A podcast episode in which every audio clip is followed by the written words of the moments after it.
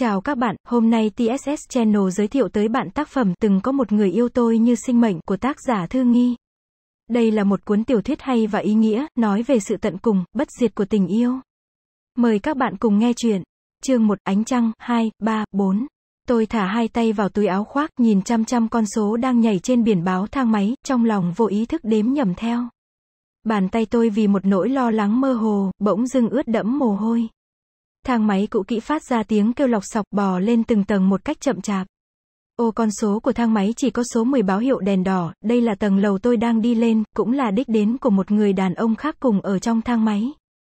Không hiểu tại sao, tôi cảm thấy người đàn ông ở phía đối diện toát ra không khí căng thẳng và nguy hiểm. Người đó ăn mặc chỉnh tề, nhưng quần áo rõ ràng không vừa thân, như kiểu mới đi mượn ở đâu đó.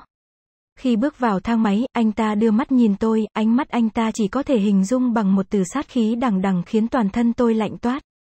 Khi tôi lén nhìn anh ta, anh như có giác quan thứ sáu quay về phía tôi, con ngươi màu nâu lạnh lẽo đến mức làm tôi nín thở.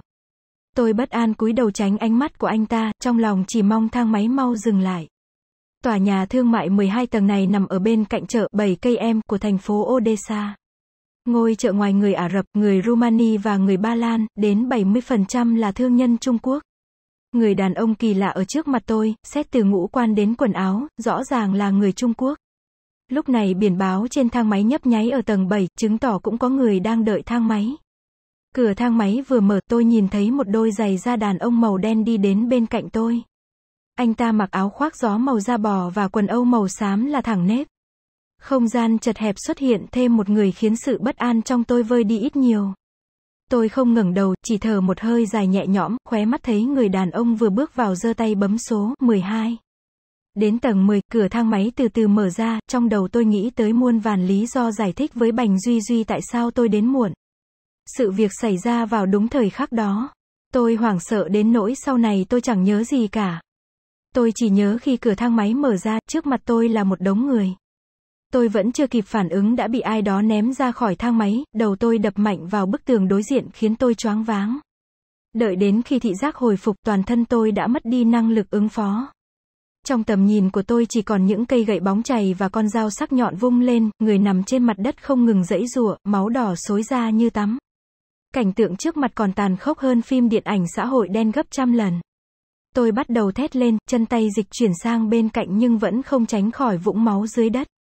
Tôi khóc nức nở, toàn thân run lẩy bẩy giống như đang gặp một cơn ác mộng, nhưng ngoài việc kêu gào tôi không có cách nào thoát khỏi ác mộng. Từ xa xa có tiếng còi hú xe cảnh sát từ bốn phương tám hướng dội về. Có người nói lớn tiếng, cảnh sát, đi thôi, là tiếng Trung Quốc mang âm ngữ vùng Chiết Giang. Mười mấy bóng đen nhanh chóng biến mất, để lại hung khí đầy máu và một thân thể nát bét không thành hình trên mặt đất. Lúc đó không hiểu đầu óc tôi bị đứt sợi dây thần kinh nào, tôi ngừng la hét và chờ mình đứng dậy, mắt không rời khỏi vũng máu đỏ. Thậm chí tôi theo phản xạ nhìn đống bầy nhầy dưới đất xem là cơ quan nội tạng nào. Đang chăm chú quan sát cảnh vật trước mắt tôi đột nhiên tối đen, màu máu đỏ biến mất. Tôi nhắm mắt, mũi người thấy mùi thuốc lá và mùi thuộc da nhẹ nhẹ. Rất lâu sau đó tôi mới biết, có người đã kéo tôi vào ngực và dùng vạt áo khoác che lên đỉnh đầu tôi. Bên tai tôi vọng đến tiếng nói khẽ của một người đàn ông, anh ta nói tiếng Trung, cô hãy cho cảnh sát biết cô không nhìn thấy gì cả, nhớ chưa? Đây là ký ức cuối cùng của tôi về hiện trường vụ án mạng. Đến lúc tôi hồi phục thần trí, người đã ở đồn cảnh sát. Đồng phục cảnh sát Ukraine có màu xanh xám, hơi giống sắc phục của ngành đường sắt ở trong nước. Về giới cảnh sát, lúc ở trong nước tôi đã không có ấn tượng tốt lắm. Khi đến Ukraine, ngoài những điều nghe được từ đồng bào, bộ mặt tham lam của người cảnh sát lúc nhập cảnh đã khiến ấn tượng đầu tiên của tôi giảm đi 50%. Tôi đưa mắt nhìn bốn xung quanh, phát hiện tôi đang ở trong một căn phòng thẩm vấn kín mít. Trong phòng có một chiếc bàn dài, hai chiếc ghế. Ánh đèn trên trần chiếu sáng đến mức tôi có cảm giác chóng mặt. Đại não bắt đầu hoạt động trở lại, trí nhớ dần hồi phục, cảnh tượng máu me lại xuất hiện trước mắt tôi. Tôi vùi đầu vào hai cánh tay, cố gắng kìm chế nhưng không thể nào giữ thân thể khỏi run rẩy. Người cảnh sát ngồi ở phía đối diện không hề tỏ ra thương hoa tiếc ngọc. Anh ta ho khan một tiếng rồi bắt đầu dùng tiếng Anh thẩm vấn, tên. Mai, tôi chống tay lên đầu trả lời miễn cưỡng. Họ, Triệu, quốc tịch, Cộng hòa Nhân dân Trung Hoa. Thân phận, sinh viên học viện âm nhạc quốc lập Odessa. Địa chỉ, tôi báo địa chỉ nơi ở hiện tại. Người cảnh sát cao mày, tại sao địa chỉ không trùng khớp với địa chỉ trên visa? Tuy ngữ điệu cứng nhắc nhưng phát âm tiếng Anh của anh ta khá chuẩn, không giống người Ukraine bình thường mỗi khi nói tiếng Anh miệng lụng bụng như ngậm một ngụm rượu vodka. Bởi vì lúc làm visa không ai nói cho tôi biết, địa chỉ đó bao gồm cả rán và chuột. Tôi bắt đầu mất kiên nhẫn, cau mày nhìn anh ta, lẽ nào anh chưa từng sống ở ký túc xá sinh viên? Gương mặt lạnh lùng của anh ta đến lúc này mới hơi giãn ra, khóe miệng nhếch lên mỉm cười. Bấy giờ tôi mới chú ý, người đối diện là một anh chàng Ukraine rất đẹp trai. Dưới chiếc mũ cảnh sát là một đôi mắt xanh như nước biển, sâu thẳm không thấy đáy. Nụ cười của anh ta giống ánh nắng mặt trời ló ra từ đằng sau đám mây đen. Tuy nhiên, vẻ mặt này nhanh chóng biến mất, anh ta lại bắt đầu đặt một số câu hỏi sắc bén về chủ đề chính. Tôi không nhìn thấy gì cả. Đối mặt với sự truy vấn của người cảnh sát, tôi chỉ trả lời đúng một câu duy nhất. Trên thực tế, tôi đúng là chẳng nhìn thấy gì cả. Mà khả năng tiếng Nga có hạn của tôi chỉ cho phép tôi biểu đạt câu này một cách chính xác nhất về mặt ngữ pháp và phát âm rõ ràng nhất. Trong khi đó, giọng nói trầm ấm đầy từ tính của người đàn ông lạ mặt luôn văng vẳng bên tai tôi, cô hãy khai với cảnh sát, cô không nhìn thấy gì cả, nhớ chưa? Tôi cố gắng hồi tưởng lại dáng vẻ và nét đặc trưng của người đàn ông đó nhưng không có kết quả. Trong đầu tôi chỉ xuất hiện đúng một hình ảnh duy nhất là cái áo khoác màu nâu của anh ta.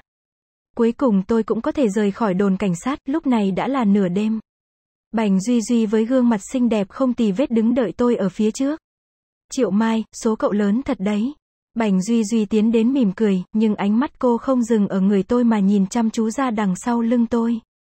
Tôi ngoảnh đầu, hóa ra phía sau là anh chàng cảnh sát đẹp trai cao giáo vừa thẩm vấn tôi.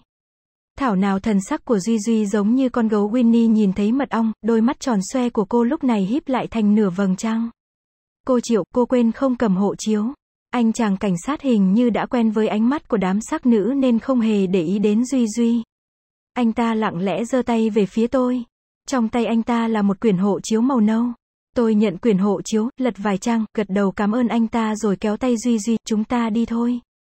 Duy Duy rất không vui, cô cố gắng thoát khỏi sự khống chế của tôi, đi vội thế làm gì?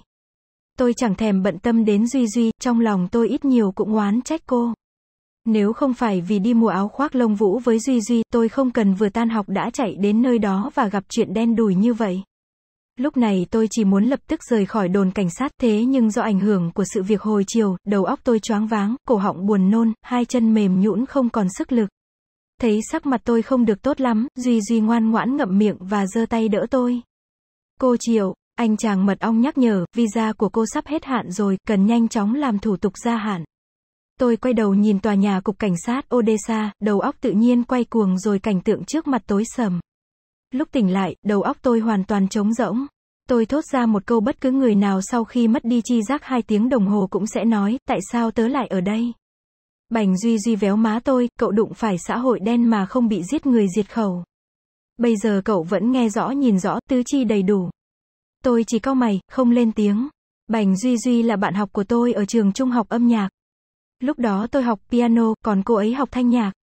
Duy Duy vốn là một cô gái thanh tú tao nhã, không ngờ đến Ukraine chưa đầy một năm, cô mở miệng là phun ra những lời thô lỗ. Khoan đã, đụng phải xã hội đen. Toàn bộ ký ức quay về trong giây lát. Tôi nhìn Duy Duy rồi từ từ cuộn chặt người và khóc nức nở, mẹ ơi. Tôi vẫn vô dụng như hồi nhỏ, mỗi khi gặp chuyện tồi tệ, phản ứng đầu tiên của tôi là tìm mẹ. Bác sĩ, bác sĩ, Duy Duy ôm chặt lấy tôi, cất cao giọng gọi bác sĩ. Cánh tay bị người giữ chặt toàn thân lúc thì lạnh toát, rồi lại đau buốt khôn cùng, tôi dần dần khóc không ra tiếng nhưng vẫn tiếp tục sụt xịt. Sau đó tôi chìm vào giấc ngủ, có lẽ do công hiệu của thuốc an thần. Vài ngày sau, báo chí địa phương đăng tin ảnh về vụ án mạng. Hóa ra không chỉ một mình tôi mà cũng có người khác chứng kiến cảnh bạo lực trăm năm hiếm thấy này. Mấy chục chiếc xe cảnh sát bao vây cả tòa nhà, vô số cơ quan báo chí tụ tập ở gần chợ của người Trung Quốc. Người dân Odessa tương đối chất phác thật thà, bao nhiêu năm qua họ chưa từng gặp một vụ án nào ghê rợn như vậy. Phía cảnh sát nghi ngờ đây là vụ trả thù của các băng nhóm xã hội đen.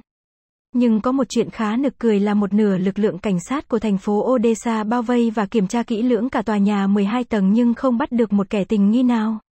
Sau đó họ đành phải tạm giữ mười mấy người là nhân chứng ở hiện trường. Nghe nói, tôi và một người đàn ông Trung Quốc khác là hai nhân chứng ở gần hiện trường gây án nhất. Điều đó có thể giải thích lý do tại sao cảnh sát Odessa lại cố moi tin từ tôi. Nhưng trong lúc hôn mê, tôi đã bỏ lỡ thời khắc náo nhiệt nhất, kịch tính và có tính lịch sử nhất của Odessa.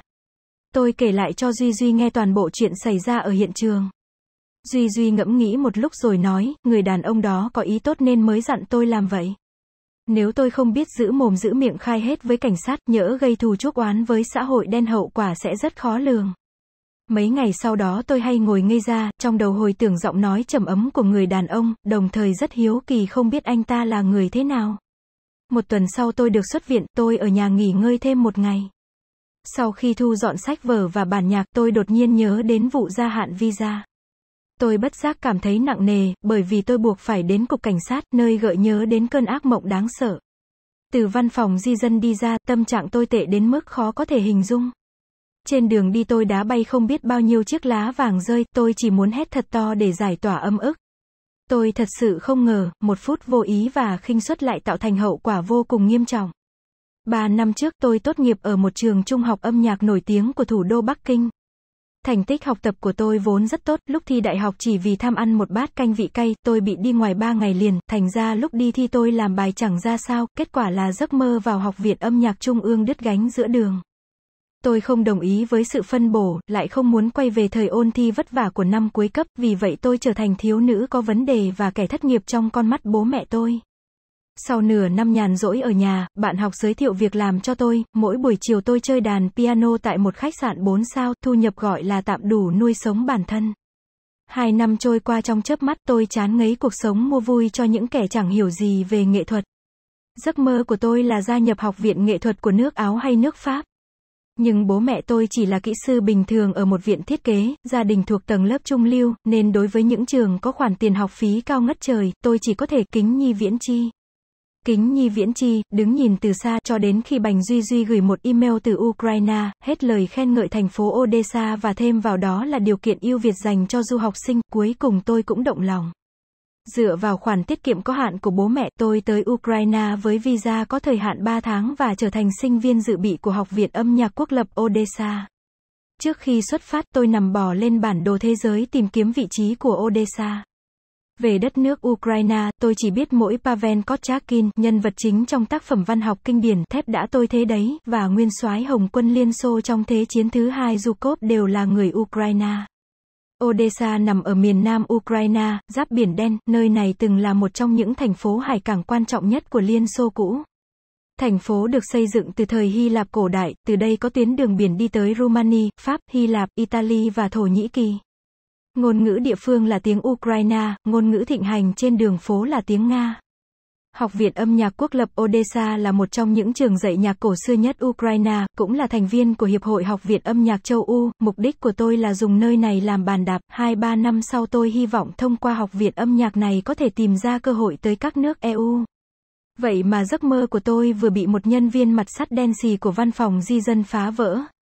Anh ta lạnh lùng nói với tôi, địa chỉ trong tài liệu xin visa gốc và địa chỉ nơi ở hiện tại không thống nhất, nếu tôi muốn gia hạn visa, tôi phải nộp giấy xác nhận sống ở ký túc xá trường học. Tôi nói, tôi xin lỗi, tôi đã rời khỏi ký túc xá rồi. Thế thì hết cách, anh ta nhún vai, luật pháp quy định cô phải cung cấp giấy xác nhận khớp với tài liệu xin visa đầu tiên. Đây là quy định ngốc nghếch gì vậy? Tôi cảm thấy khó hiểu, lẽ nào một người nước ngoài sống ở Ukraine 10 năm phải quay về nơi ở từ 10 năm trước mới có thể xin gia hạn visa. Cô có thể chuyển về ký túc xá. Anh ta quả nhiên đưa ra một kiến nghị chán ngắt. Chuyển cái đầu anh, tôi tức đến mức không chịu nổi nên chửi bậy bằng tiếng Trung, dù sao anh ta cũng không hiểu. Tác phong quan liêu của đất nước từng thuộc khối xã hội chủ nghĩa đúng là chẳng khác gì ở trong nước. Anh ta lạnh lùng vô cảm trả lại giấy tờ cho tôi và nói với giọng nghiêm túc, nếu không, cô chỉ có thể quay về đất nước của cô. Tôi hận đến mức muốn bay qua cái bàn siết chết anh ta. Lúc này chỉ còn 10 ngày nữa visa của tôi sẽ hết hạn. Ký túc xá lại đông người như vậy, làm gì còn chỗ trống cho tôi chen vào. Hậu quả của việc không gia hạn visa kịp thời, anh ta cũng nói rất rõ ràng, tôi sẽ trở thành di dân nhập cảnh trái phép, tiếng lóng gọi là, người đen. Từ người đen trở thành cư dân hợp pháp gần như phải dựa vào vận may, trước đó cũng từng có tiền lệ nhưng cần tốn rất nhiều thời gian và tiền bạc. Tôi vội vàng quay về trường học trình bày với ban quản lý ký túc xá suốt cả buổi chiều mà không có kết quả. Cuối cùng, tôi thẫn thờ đi bộ về chỗ ở, trong lúc vật vờ ở trên đường như người mộng du, tôi bắt đầu suy nghĩ nghiêm túc đến hậu sự. Nếu tôi không thể gia hạn visa thì phải làm thế nào?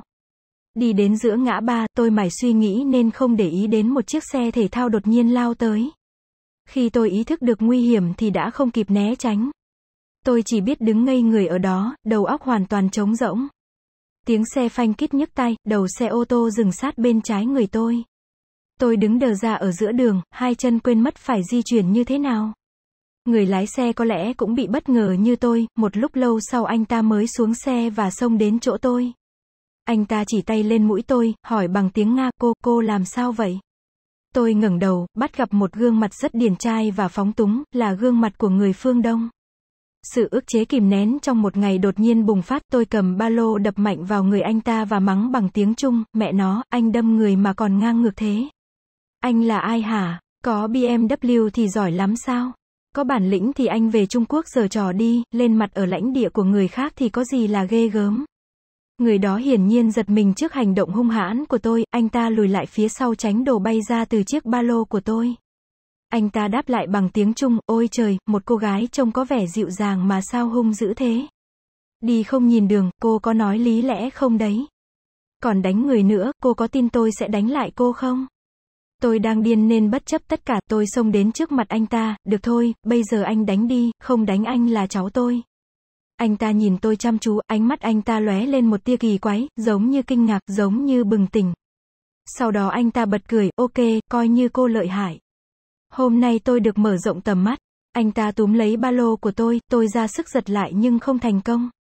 Tôi chừng mắt với anh ta, còn anh ta chỉ cười cười, ánh mắt đảo đi đảo lại trên mặt tôi.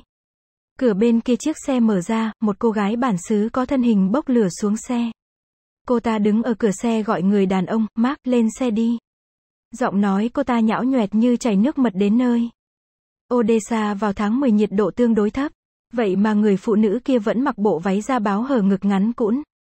Bộ ngực đầy đặn và đôi chân dài đong đưa trong tiết thu giá lạnh. Cô ta cũng không sợ bị đông cứng, tôi bĩu môi khinh bỉ. Phụ nữ ăn mặc kiểu này có thể bắt gặp ở bất cứ nơi nào trên đường phố Odessa. Bọn họ đều rất xinh đẹp, 16-17 tuổi bắt đầu ra đường kiếm tiền, mục tiêu của bọn họ thường là thương nhân người Hoa và người Ả Rập làm ăn ở Odessa.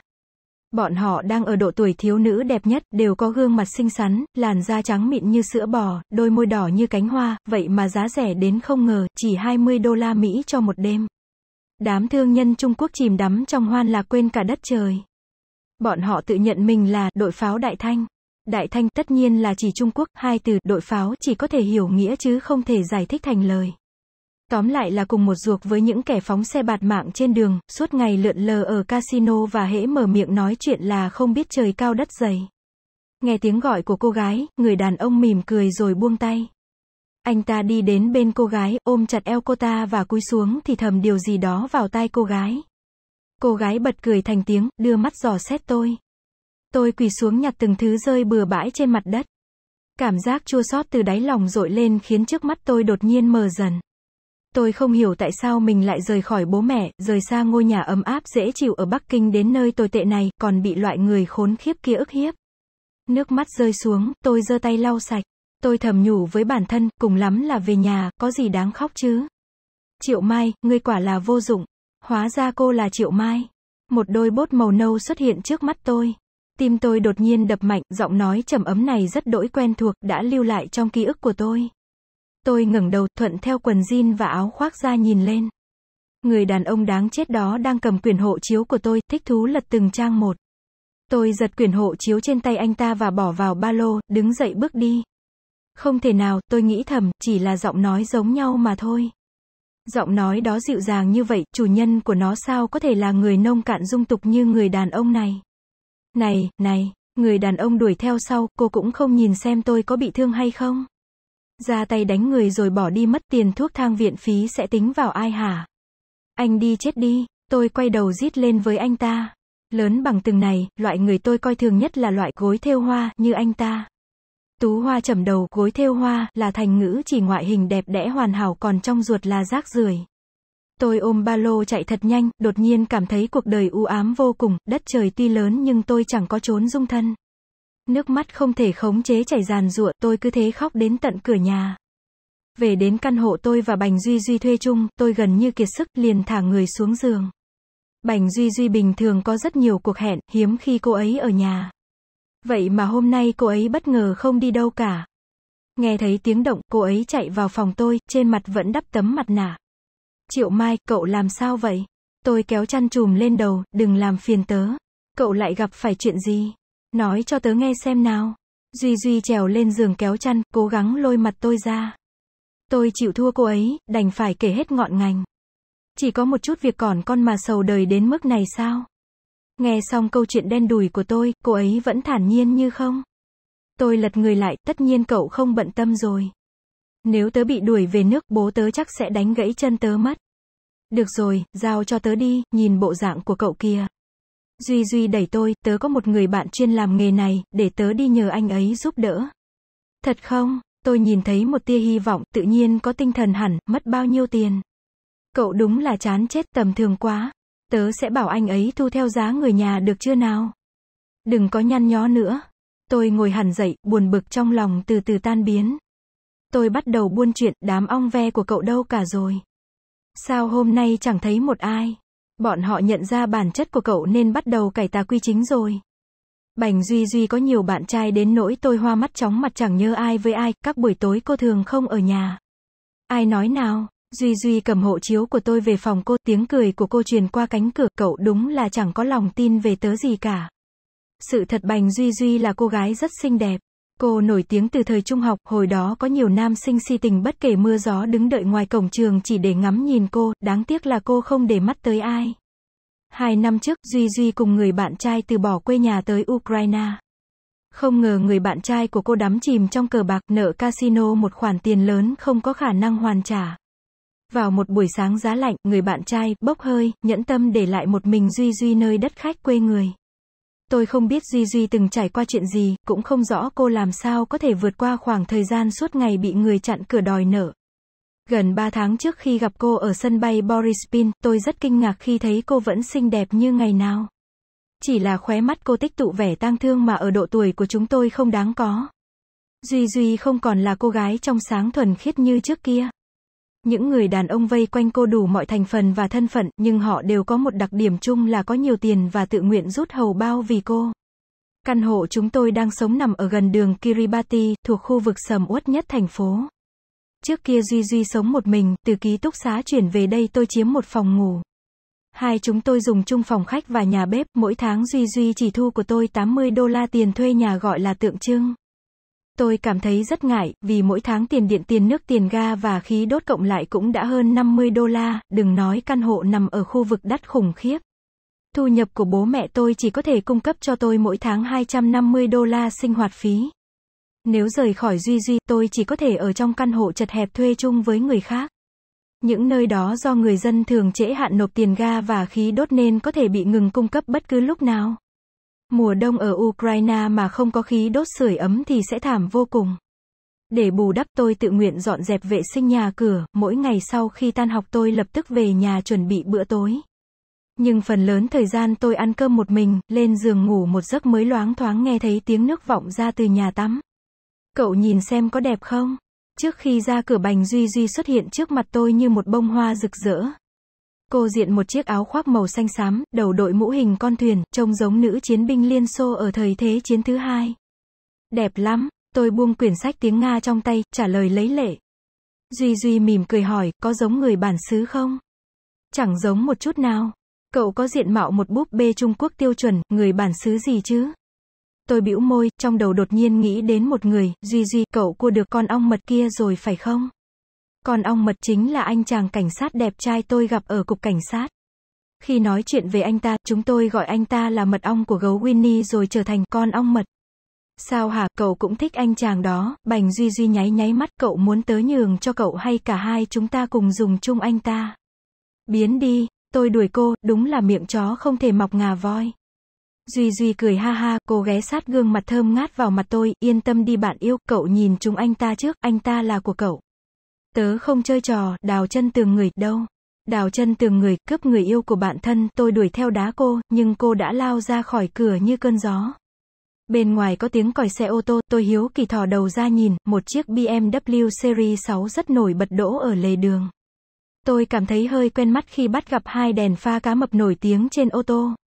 Tôi đang quan sát chiếc xe, đột nhiên phát hiện một người đàn ông mặc áo khoác da màu đen đứng tựa vào cửa xe hút thuốc lá, đốm thuốc lập lòe trong đêm tối. Anh ta đột nhiên ngẩng mặt, khiến tôi giật mình lập tức lui vào trong phòng. Tiếng động cơ ô tô mỗi lúc một xa dần, tôi thu dọn sách vở của ngày hôm sau, đi tắm rửa rồi lên giường đi ngủ. Nửa đêm tỉnh giấc tôi cơ hồ nghe thấy tiếng làm nhảm từ phòng ngủ bên kia vọng sang, lẫn vào đó là tiếng cười khẽ của Duy Duy. Tôi giỏng tay nghe thì tiếng động biến mất tôi chờ mình lại tiếp tục ngủ say. Sáng sớm ngày hôm sau, chỉ có một mình Duy Duy ngồi uống cà phê trong nhà bếp, thần sắc cô không hề lộ vẻ bất thường. Tối qua chơi vui không? Tôi vừa chuẩn bị bữa sáng vừa mở miệng hỏi Duy Duy. Hả? Duy Duy ngẩng đầu, mặt cô đỏ ửng một cách đáng ngờ, rõ ràng vừa rồi thần hồn cô đang ở trên mây nên không nghe thấy tôi nói gì. Tối qua cậu chơi có vui không? Thì cũng vậy cả, có gì vui với không vui chứ? Cô vươn vai trả lời. Tôi nhìn cô bằng ánh mắt hồ nghi nhưng không nói thêm điều gì. Động tĩnh tối qua mà tôi nghe được có lẽ là do tôi nằm mơ. Sáu ngày sau, Duy Duy trả quyền hộ chiếu cho tôi. Tôi vội mở ra, nhìn thấy tấm visa mới, tôi cảm kích vô cùng, mất bao nhiêu tiền? 100 giao, giao, tiếng lóng, chỉ đô la Mỹ, tôi hơi sững sờ, giá tiền này quá rẻ. Chỉ từng đó liệu có đủ không? Tôi do dự hỏi Duy Duy. Bạn tớ nói định miễn phí cho cậu, nhưng không thể tạo ra tiền lệ nên chỉ nhận một chút cho có lệ. Tôi lập tức hiểu ý, giơ tay vuốt má cô, bạn của cậu cũng được đấy chứ, có phải thuộc quân đoàn màu hồng của cậu không, quân đoàn màu hồng, đám đàn ông đến tán tỉnh Duy Duy, Triệu Mai. Duy Duy không tiếp lời mà nhìn tôi chăm chú, hóa ra trông cậu cũng sinh ra phết. Cậu sao thế? Không có gì. Duy Duy chọc vào eo tôi, đứng dậy thay đồ đi, tớ đưa cậu đi gặp người ta. Gì cơ? Tôi đứng bật dậy, bành Duy Duy, cậu dám bán bạn cầu Vinh à? Nói vớ vẩn, Cô ném cái gối tựa về phía tôi, nếu có thể bán cậu. Tớ đã bán từ lâu rồi, còn để cậu đến ngày hôm nay. Người ta giúp cậu, cậu cũng phải đi nói câu cảm ơn chứ. Bài tập ngày mai tôi vẫn chưa làm xong nhưng quả thực tôi không thể phản bác lời cô, thế là tôi đành phải thay quần áo cùng cô ra ngoài. Nơi chúng tôi đến là khách sạn Odessa nổi tiếng nằm gần bến cảng. Trong nhà hàng rèm cửa rủ xuống, nhiệt độ mát mẻ, khắp nơi là một bầu không khí sang trọng và xa xỉ. Tiếng đàn violon cello réo rắt khiến con người dù có tâm trạng buồn bực cũng từ từ thả lỏng tinh thần. Người phục vụ mặc áo đuôi tôm dẫn tôi và Duy Duy đi qua mấy bàn ăn tới một cửa sổ dài ở phía sau cây cột lớn và làm động tác mời chúng tôi. Bên ngoài cửa sổ là mặt biển xanh biếc. Ngồi bên cạnh cửa sổ là một người đàn ông trung niên hơi hói đầu. Nhìn thấy chúng tôi, anh ta lập tức đứng dậy. Duy Duy hơi sững người, cô thu bàn tay khoác vai tôi và cất giọng kinh ngạc, lão tiền. Sao chỉ có một mình anh? Gia ngộ đâu rồi? Người đàn ông trung niên được gọi là lão tiền có gương mặt tròn xoe, béo béo trắng trắng. Ấn tượng đầu tiên anh ta để lại cho người khác là giống một cái bánh bao. Lão tiền cười híp mắt tiến lại gần, kéo ghế giúp Duy Duy. Đợi cô ngồi xuống, anh ta đặt tay lên vai cô, Duy Duy, em không thể vừa động phòng đã ném người mai mối này qua tường. Duy Duy hất tay anh ta xuống, cô chừng mắt với anh ta, mẹ nó, anh đừng có thừa dịp dê tôi. Lão tiền cười tươi, anh ta ngồi xuống ghế thản nhiên như không. Đến lúc này, anh ta mới đưa mắt qua mặt tôi, đây là bạn học của tôi. Duy Duy trả lời cộc lốc, cô tỏ rõ thái độ không muốn nói chuyện với anh ta. Tôi đành phải mỉm cười tự giới thiệu với anh ta, tôi tên là Triệu Mai, tôi rất cảm ơn anh đã làm visa giúp tôi. Duy Duy ở bên cạnh cau mày nhìn tôi, vẻ mặt rất kỳ lạ. Tôi chưa kịp phản ứng, Thuận đã nói tiếp, sau này mong anh chiếu cố cho. Lão tiền cười híp mắt, à, không có gì, bạn của Duy Duy. Thôi đi lão tiền, đừng thấy con gái nhà người ta xinh đẹp là muốn ăn tươi nuốt sống. Duy Duy cắt ngang lời anh ta, vụ visa không phải nhờ tôn gia ngộ, liệu anh có khả năng đó không? Đến lúc này tôi mới ý thức ra mình đã nhầm lẫn. Mặc dù tương đối ngượng ngùng nhưng tôi không kìm chế được phì cười. Lão tiền hơi đỏ mặt, anh ta lắc đầu, Duy Duy, cái miệng của cô. Tôi cũng cảm thấy ngượng thay anh ta, câu nói vừa rồi của Duy Duy hơi quá đáng, thế là tôi nháy mắt với Duy Duy. Nhưng cô không hề nhìn tôi mà quay đầu phóng tầm mắt ra ngoài cửa sổ, sắc mặt cô không tốt lắm như đang giận dỗi ai đó. Một lúc sau cô mở miệng hỏi lão tiền, tôn gia ngộ đi đâu rồi? Anh ta dám cho tôi leo cây. Thanh quan xảy ra chuyện, tiểu tôn ở bến cảng giải quyết tối nay chắc cậu ấy không về. Ôi giời, ở Odessa này còn có chuyện gì tôn gia ngộ không giải quyết được. Anh coi tôi là con ngốc chắc, muốn lừa tôi cũng nên tìm lý do tử tế một chút. Chắc anh ta lại bị con đàn bà nào đó bám lấy rồi phải không? Xem cô kìa, nói thật thì cô chẳng chịu tin bao giờ. Lão tiền nói chậm rãi, tôi không lừa cô đâu, bây giờ tiểu tôn đúng là đang ở bến cảng. Anh ta xảy ra chuyện gì, đắc tội ai hả? Không liên quan đến tiểu tôn, là nội bộ hải quan không êm, ăn chia không đều, cháy thành vạ lây ấy mà. Đây là lần đầu tiên vào nhà hàng cao cấp nên tôi luống cuống không biết để chân tay thế nào mới lịch sự. Vừa rồi trước khi ngồi xuống, tôi cởi áo khoác ngoài theo thói quen, người phục vụ đứng chờ sẵn ở sau lưng tôi giơ hai tay và nói dịu dàng, thưa cô. Anh ta chẳng làm gì nhưng tôi vẫn đỏ mặt tự cảm thấy bản thân trong mắt người khác có lẽ rất buồn cười và vụng về. Cuộc trò chuyện của Duy Duy và lão tiền tôi nghe câu được câu trăng, trong lòng cảm thấy buồn bực vô cùng. Nghĩ đến quyển bài tập ở nhà, tôi rất hối hận đã tới nơi này. Lúc chia tay lão tiền đưa cho Duy Duy một cái hộp, đây là loại điện thoại Nokia mới nhất mà cô muốn, có người vừa đem từ Trung Quốc sang, tiểu tôn dặn tôi đưa cho cô. Duy Duy lơ đãng liếc qua, cô giơ tay nhận cái hộp và nói một câu không hề có thành ý, chuyển lời cảm ơn của tôi đến anh ấy. Tôi biết là Duy Duy chẳng coi thứ này ra gì, trong nhà ít nhất còn ba máy điện thoại cũ, cộng thêm chiếc Motorola tôi đang sử dụng, đều là cô dùng chán rồi ném vào một xó. Trên đường về nhà, Duy Duy tối sầm mặt. Cô không nói một câu nào mà không ngừng bấm điện thoại. Trong điện thoại chỉ có một giọng nữ dịu dàng lặp đi lặp lại. Dù không hiểu tiếng Ukraine, tôi cũng có thể đoán ra nội dung câu đó, số điện thoại bạn vừa gọi đã tắt máy. Cả ngày hôm sau, Bành Duy Duy luôn ở trong trạng thái buồn bực và nổi nóng vô cớ, tôi cẩn thận tránh mặt cô, cố không đổ thêm dầu vào lửa. Mãi đến buổi chiều, cô nhận được một cuộc điện thoại, lúc đầu cô nói rất gay gắt nhưng không hiểu đối phương nói gì, cô bật cười, mây mù trên mặt tan biến, giọng nói cũng vui vẻ hẳn lên. Buổi tối, tôi nấu món cơm trộn trứng và canh bắp cải xúc xích, Duy Duy dường như quên mất kế hoạch giảm cân của cô, cô ăn rất nhiều, bộ dạng giống như áp lực đã được giải tỏa. Ăn xong cô mới phát hiện ra lương tâm, cô cầm tay tôi nói với giọng đầy ân hận, bàn tay của một nghệ sĩ piano tương lai lại bị trà đạp trong nhà bếp, đắc tội đắc tội quá. Tôi mỉm cười nhìn cô, trong lòng rất hiếu kỳ về người đàn ông tên Tôn Gia Ngộ. Bành Duy Duy hiện tại danh nghĩa vẫn là sinh viên học viện âm nhạc, cô là người nổi tiếng trong trường được đám con trai mê đắm. Tôi đã từng chứng kiến cảnh mấy anh chàng si tình ẩu đả vì cô. Có thể khiến một người phụ nữ như Duy Duy lưu luyến, không biết người này cao tay đến mức nào. Sau bữa cơm có rất nhiều cuộc điện thoại gọi đến tìm Duy Duy. Cô còn bận chăm sóc mặt nên tôi đành phải nghe máy, tôi cũng chỉ trả lời mang tính chất ứng phó, Duy Duy à, cô ấy không ở nhà, đi đâu ư? Tôi không biết, sau 9 giờ tối, chuông điện thoại mới ngất hẳn. Tôi về phòng học bài, Duy Duy đi theo, cô rót một ly vodka rồi ngồi xuống bên cạnh tôi. Cô vừa tắm xong, mái tóc đen dài xuống tận thắt lưng vẫn còn ướt rượt khiến cô có dáng vẻ rất tao nhã. Đợi mãi cũng không thấy cô lên tiếng, tôi bất giác cảm thấy hơi lạ, Duy Duy, cậu muốn nói gì? Bạn yêu, cuối cùng cô cũng mở miệng, nếu một ngày nào đó tớ xong đời, cậu nhớ đem hài cốt của tớ về Trung Quốc nhé. Duy Duy, tôi vô cùng kinh ngạc, nhất thời chỉ biết há miệng mà không thể thốt nên lời. Làm cậu sợ rồi à? Duy Duy uống một hơi cạn ly rượu vodka, cô lại khôi phục vẻ mặt tươi cười dạng dỡ, triệu mai, cậu đúng là thuần khiết, thuần khiết đến mức khiến người khác ghen tị. Lời Duy Duy nói có nghĩa trong lĩnh vực tình cảm tôi giống như một tờ giấy trắng, về điểm này cô thường châm chọc tôi, suốt ngày chê tôi sống 22 năm vô ích. Tôi cảm thấy hơi chán nản, cúi đầu nói nhỏ, có thể trách tớ sao? Tại người tớ thích vẫn chưa xuất hiện. Con bé ngốc nghếch này. Duy Duy đặt ly rượu xuống, cậu thích loại người nào, thử nói ra xem, có gì tớ sẽ lưu ý giúp cậu. Tôi bỏ quyển sách trong tay, ngẫm nghĩ một lát, đầu tiên, anh ấy phải đẹp trai, sau đó, anh ấy phải xuất sắc, IQ ít nhất vượt qua 120. Còn gì nữa? Duy Duy cắn môi cố nén nụ cười. Ờ, anh ấy phải si tình trung thủy, dù có 3.000 dòng nước anh ấy cũng chỉ yêu một mình tớ. Cả thế giới có đặt trước mắt anh ấy cũng không quan trọng bằng tớ. Ôi trời, Duy Duy cười lăn cười lộn. Còn nữa còn nữa, tôi vẫn giữ bộ mặt nghiêm túc bổ sung thêm một câu, anh ấy phải có giọng nói từ tính gợi cảm, biết dùng năm thứ tiếng nói câu anh yêu em. Duy Duy cười đến mức gần như không thể thốt ra lời, buồn nôn thật đấy.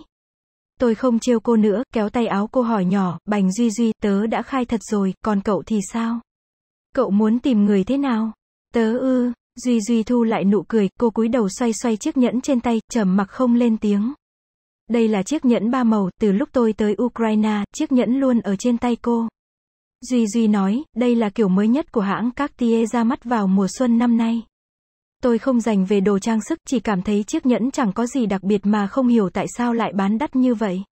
Cái này, tôi chỉ vào chiếc nhẫn, thận trọng hỏi nhỏ, liệu có phải là chân mệnh thiên tử của cậu không? Anh ta ư, ai mà biết được. Duy Duy giơ bàn tay đeo chiếc nhẫn lên trước mặt, nhìn chăm chú vào chiếc nhẫn có màu hoa hồng vàng pha lẫn màu trắng bạc lấp lánh dưới ánh đèn. Cô nhếch mép nở nụ cười châm biếm, tớ chẳng đòi hỏi gì ở anh ấy, chỉ cần anh ấy trung tình với tớ, đừng lừa dối tớ là được. Nhớ tới người bạn trai trước đây của cô, tôi lập tức an ủi cô, cậu xinh đẹp như vậy, ai nỡ lòng nào lừa dối cậu. Hừ, Duy Duy cười nhạt, cậu không hiểu đâu, chuyện này chẳng có liên quan gì đến đẹp hay xấu mà xem số cậu có may mắn hay không. Đàn ông chẳng có thằng nào tốt, lúc nào cũng chỉ nghĩ đến một chuyện. Chuyện gì? Duy Duy kéo dài giọng nói, làm tình. Tôi hóa đá trong giây lát. Duy Duy đẩy cửa ra ngoài, để lại một mình tôi với một lô bài tập tiếng Nga trên bàn, nhưng đọc mãi cũng không lọt vào đầu một chữ. Thời gian trôi qua rất nhanh, loáng một cái đã đến cuối tháng 10. Buổi chiều ngày lễ Halloween, Bành Duy Duy mang về hai bộ quần áo nữ ma cà rồng. Ngoài bộ áo choàng đen theo phong cách thời Victoria còn có bộ răng nanh giả trông y như thật. Tôi cắm răng nanh vào miệng và nhìn qua gương, bất giác cười lớn. Bành Duy Duy nhuộm mái tóc đen thành màu vàng, dùng lô cuộn tóc thành từng búp xoăn. Phỏng vấn ma cà rồng từng là bộ phim chúng tôi yêu thích nhất. Cô ấy thích Brad Pitt, còn tôi mê đắm Tom Cruise. Tạo hình của cô ấy vừa nhìn đã biết ngay là cô gái nhỏ Claudia không thể trưởng thành yêu thầm Louis. Interview with the Vampire là tiểu thuyết của nhà văn Anne viết năm 1973 và xuất bản năm 1976. Bộ phim điện ảnh được chuyển thể từ tiểu thuyết cùng tên do các ngôi sao Brad Pitt, Kirsten Dunst, Antonio Banderas, Christian Slater và Tom Cruise đóng vai chính công chiếu năm 1994. Louis của cậu đâu rồi? Anh ấy có đến đón cậu không? Tôi cầm máy sấy tóc giúp cô sấy thành từng lọn. Bàn tay đang kẻ mắt của Duy Duy đột ngột dừng lại, vẻ mặt cô bỗng chốc trở nên phức tạp, nhưng cô vẫn giữ nụ cười trên môi, Claudia chết thế nào cậu còn nhớ không? Mà cả rồng không thể ra ngoài ánh sáng, một khi bị lộ dưới ánh nắng mặt trời, nó sẽ hóa thành cho bụi. Vì vậy Claudia tuyệt đối không thể có tình cảm chân thật. Ôi giời, tớ sắp chảy nước mắt rồi đây này, cậu biết tạo không khí quá. Tôi vừa cười vừa nói, tớ còn biết dân tộc miêu có một loại côn trùng, chỉ cần bị nó chạm vào người cả đời này cậu sẽ không động tình, cậu có muốn thử không? Là ai nói vậy? Wesley, Duy Duy ngẩng đầu, đôi mắt đẹp đẽ của cô hơi u ám, có đúng là tồn tại loại côn trùng đó không? Wesley là nhân vật chính trong tác phẩm khoa học giả tưởng của nhà văn Hong Kong Nghê Khuông. Tôi ngậm miệng không nói tiếp, dù có ngốc đến mấy cũng có thể nhìn ra Duy Duy và người bạn trai của cô có vấn đề. Trong phòng chỉ còn lại tiếng máy sấy tóc kêu ù ù, trước khi xuất phát, Duy Duy thay quần áo. Lúc này, gương mặt cô trắng nõn nà, mí mắt tô phấn màu xanh lam, đôi môi đỏ mọng. Tôi còn dùng chỉ kẻ mắt màu xanh vẽ nhìn trái tim nhỏ như giọt lệ ở đuôi mắt phải của cô, khiến gương mặt cô càng diễm lệ. Tôi không kìm chế nổi lời tán thưởng, đẹp quá. Duy Duy túm tay tôi, sao cậu không hóa trang? Tôi đẩy tay Duy Duy trả lời, cậu nhìn tủ quần áo của tớ đi, ngoài quần jean vẫn là quần jean, ra ngoài mất mặt lắm. Duy Duy kéo tấm chăn trắng trên giường phủ lên người tôi, thế thì cậu đóng giả làm Sadako là được rồi. Tôi sợ đến mức lùi lại hai bước, đừng, tớ có chướng ngại tâm lý với Sadako. Trước đây khi xem xong phim điện ảnh Vòng tròn oan nghiệt, hơn một tháng sau tôi không dám xem TV, chỉ vì sợ sẽ có thứ gì đó chui ra từ TV. Sakado là nhân vật trong movie kinh dị kinh điển của Nhật Bản, Vòng tròn oan nghiệt renewthering Nội dung phim là bất cứ ai xem phải cuộn băng video có lời nguyền của Sakado cũng sẽ chết thảm sau 7 ngày. Cách duy nhất thoát khỏi là đưa cuộn băng cho người khác xem, cuối cùng tôi mặc một chiếc áo sơ mi gen và quần nhung dài của Duy Duy, để mặt mộc cùng cô tham dự lễ hội. Trên đường, tôi tùy tiện mua một chiếc mặt nạ che mặt. Tiệc Halloween được tổ chức tại một ngôi biệt thự bên bờ biển.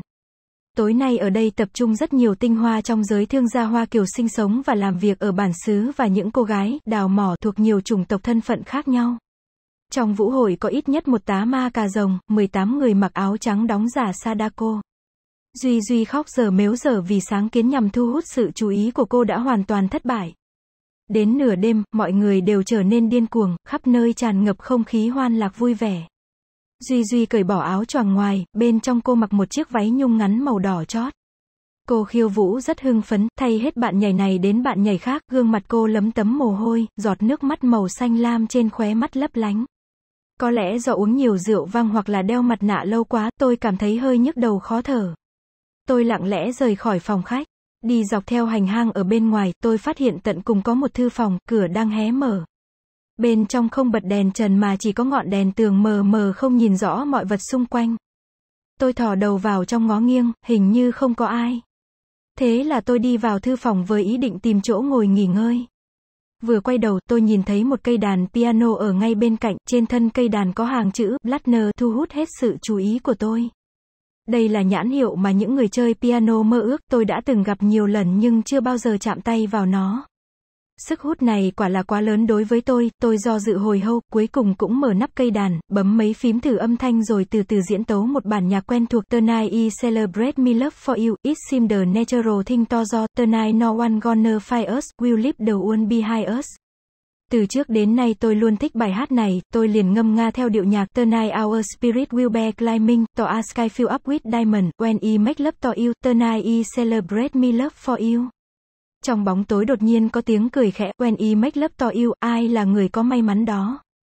Tôi giật bắn mình, tim dường như ngừng đập, tiếng đàn cũng im bặt. Tôi nhận ra giọng nói này, giọng nói nhiều lần xuất hiện trong giấc mơ của tôi, đưa tôi thoát khỏi cơn ác mộng máu me đó. Rốt cuộc anh là ai? Tôi có thể nghe thấy giọng nói của tôi hơi run rẩy. Trong bóng tối lóe lên ánh sáng từ chiếc bật lửa, có người ngồi trên ghế sofa đứng dậy, cho em biết tên tôi, em có thể nhớ bao lâu? Người đàn ông đưa điếu thuốc lên môi, bài hát này xưa lắm rồi, không biết bao nhiêu năm tôi chưa từng nghe lại. Lần đầu tiên tôi nghe là vào 10 năm trước, lúc đó cảm động không thể tả. Tôi không nhìn rõ mặt anh ta, chỉ im lặng ngây người nghe anh ta nói chuyện. Trong lòng tôi có một cảm giác kỳ lạ như bị thôi miên. Anh ta tiến lại gần cúi thấp người xuống chỗ tôi. Toàn thân anh ta tỏa ra mùi thuộc da và mùi thuốc lá hòa quyện, khiến tôi bị mê hoặc. Ngón tay anh lướt trên phím đàn, tạo ra âm thanh tạp loạn.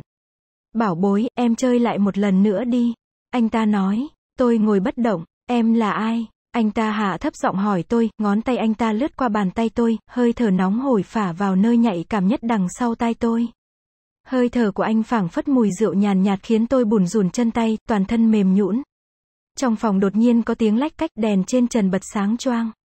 Qua một giây bị lóa mắt tôi lập tức sững sờ, mặt tôi và mặt của anh ta chỉ cách nhau khoảng 30cm, vẻ mặt của anh ta rõ ràng là vẻ mặt của người gặp ma giữa ban ngày, tôi tin bộ mặt của tôi cũng chẳng kém cạnh.